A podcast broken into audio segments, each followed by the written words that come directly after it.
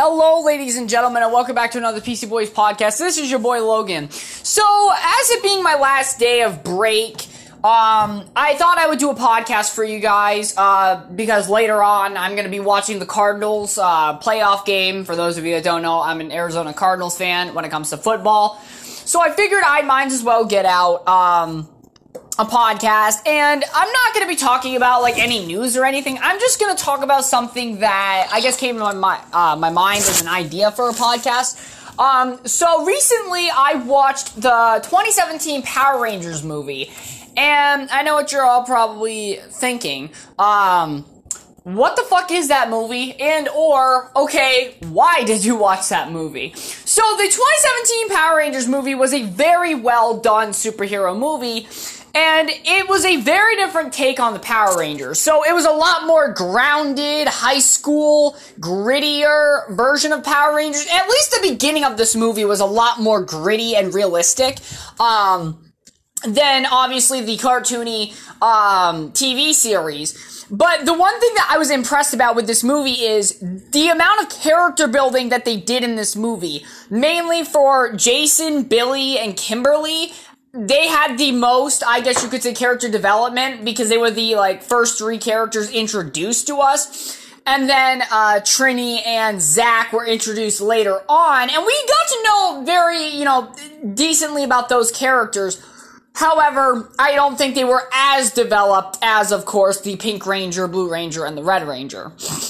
So, this movie did a very great job because in the beginning of the movie, these kids are outcasts, which is a very different take on the Mighty Morphin Power Rangers because if you were to go back and watch that show, they were not outcasts. If anything, you know, Billy was the nerd, you know, Jason was into karate, Kimberly was, I believe, into gymnastics or cheerleading. And then in this movie, Jason Scott, you know, he's a star quarterback, okay, instead of being a karate guy. Um, Billy is still a nerd. Kimberly's still like that cheerleader kind of girl. Except they do they do a different take on all these characters. They give Billy like Asperger's and making him like on the uh the spectrum. Then they make Kimberly this fucking backstabbing bitch, and then they make Jason this really reckless teenager that gets into a car crash and he's now under house arrest and so they do some changes to the characters to make them more modern day and to make the more modern day teen audience engage with this movie. The very beginning of this movie was, for the most part, very well done. I, I would, I would have to say, including the opening sequence of the Red Ranger, um, and Rita back during the Cenozoic era when the Zeo crystal ended up crashing into the Earth. Um, so that's the uh, the really good thing about the the Power Rangers movie. The one major negative from most people was the fact that there was not a lot of Power Ranger, you know, action in this movie until the very end. And in my opinion, I don't think that the, that holds this movie down. Because here's the thing: if they were to create a sequel to this Power Rangers movie, which they aren't going to anymore, but if they did, that sequel could have so much action in it because of the character development they did in this movie. But when the action started in this movie, it was very fucking good and very enjoyable. Definitely once the Power Rangers suited up, that's when the movie went from being more of a darker, grittier, realistic Power Rangers movie to more cartoony and childish. And there was definitely a tonal switch when the Power Rangers actually morphed um, compared to earlier on in the movie because throughout most of this movie they don't have their armor they do have their powers and they're trying to work together as a team and get to know each other and they're dealing with their own problems and and internal conflicts. So when you look at you know all the characters in the movie throughout most of the movie it just feels like a group of teenagers that don't know each other that are outcasts trying to get to know each other trying to become this team within like two weeks and by the end of it, they of course become the Power Rangers, and it's you know very much like uh you know one of the shows. But the thing, the problem is with Power Rangers is the fact that they did everything so well to make a good movie with good characters and and plot elements. But the main problem was when people were there to see the Power Rangers and nobody is seeing the Power Rangers, it kind of causes people to be like, okay, why am I watching this movie? And it really does suck, unfortunately. The lack of Power Rangers um, does hurt this film a lot. Uh, for most people. For me personally, it doesn't hurt me. I enjoy the Power Rangers movie a lot. I think it's a very criminally underrated and underappreciated film. Um, it, it's just due to the fact that if you expect to go to this movie and see Power Ranger action, you're not going to be getting it until like the last 20 minutes, 30 minutes of the film. So you're sitting there for like what, a two, two and a half hour movie, and you're only getting really Power Ranger stuff at the very end of it. Um, and the rest of it is, is mainly just training and these people getting to know each other and, and for us, the audience, to get to know them. So, like I said, with a sequel, this movie could have been a lot more action packed. The suits would have been on screen a lot more. It would be more so what you probably wanted out of this movie. But I'm glad with this Power Rangers movie that they tried to do something different. Instead of just making a bland, generic action movie with the Power Rangers, they actually tried to make good characters. And that I can really appreciate because as somebody that's a big Spider-Man fan and taking a look at the MCU Spider-Man, the writing around that character has always been so lackluster that I don't feel like it's a Spider-Man movie until No Way Home where they fixed all those problems.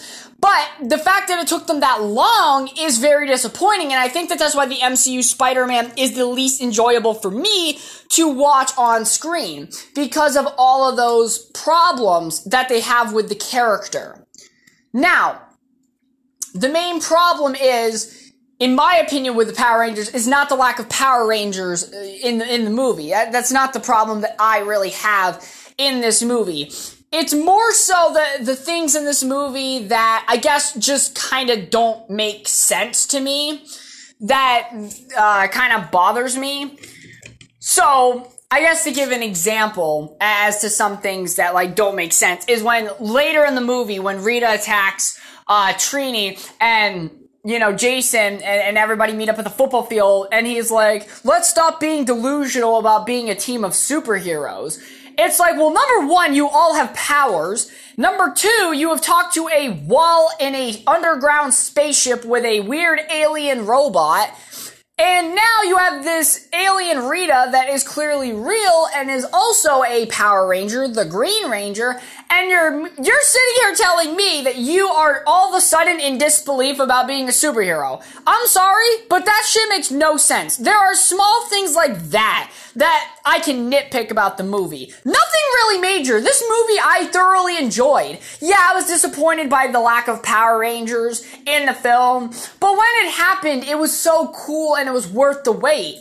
Um, but at the end of the day, I, I think that this movie deserved a sequel, in my opinion. I really do. I think that this movie was very underrated um, and underappreciated. And, you know, it, it's not something I can go back and change um, or it's not really something that can change.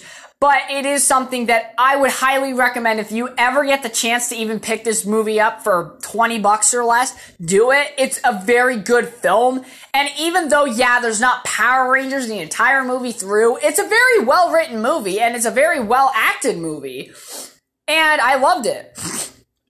So, yeah, I just kind of wanted to make this podcast and talk about the 2017 Power Rangers movie because this movie to me was one of the best superhero movies ever for many different reasons. It wasn't so much because of the action and the heroes themselves, it's because of how it was written and how they took a chance to not only dive into five separate characters, being each individual ranger, diving into the story of Zordon and Rita, you know, you're diving into like seven characters at once Take a look at the Eternals recently, except they did it well in this movie. They didn't overdo Zordon. They gave you just what you needed to understand his character's backstory and his motivations at the very beginning of the movie, which is like, what, maybe a minute? And you already understand his motives and why he is doing what he's doing. And then each ranger you get to understand. And while some rangers get more spotlight than the others, you still get to understand each ranger and their internal struggles and and and how they overcome that and how they come to become a team, you really get to see that throughout the movie. Um, and then with Rita, you also get to to see kind of her backstory a little bit. Um, and although some of it is through her own narration, there's this one scene where she explains to Trini that she killed the Yellow Ranger, and Trini is the new Yellow Ranger. And you get more background story on what is going on with her character. And then they also do sequel baiting very well. You know, Rita teases at, you know, Lord Zed coming to get the uh, Zeo crystal. Um, there's also teases of uh, Tommy Oliver uh, in the next movie, which never came to be. They did a great job with this movie. And I think that this movie for an origin film did a great job. They took what the Eternals essentially had and they did it well. They had a, a, lot of characters that they had to, you know, flesh out, and they did, and it was successful. And therefore, the movie, I enjoy it. Now that you take a look at the Eternals, they didn't really do so good of a job fleshing out each and every character, and not to mention jumping from timeline to timeline just didn't, you know, uh, or time period to time period didn't make much sense. And it was really like, what are, what is going on here? You know, and so when I look at the Power Ranger movie or any Avengers movie and see how these, you know, movies of a shit ton of characters actually are fleshing out characters and, and giving them reasonable reasons as to what they're, why they're doing what they're doing, it's great to see. But ladies and gentlemen, that is all I have for you all. Thank you very much for listening to this podcast. I hope you all enjoyed, and I will catch you all in the next one.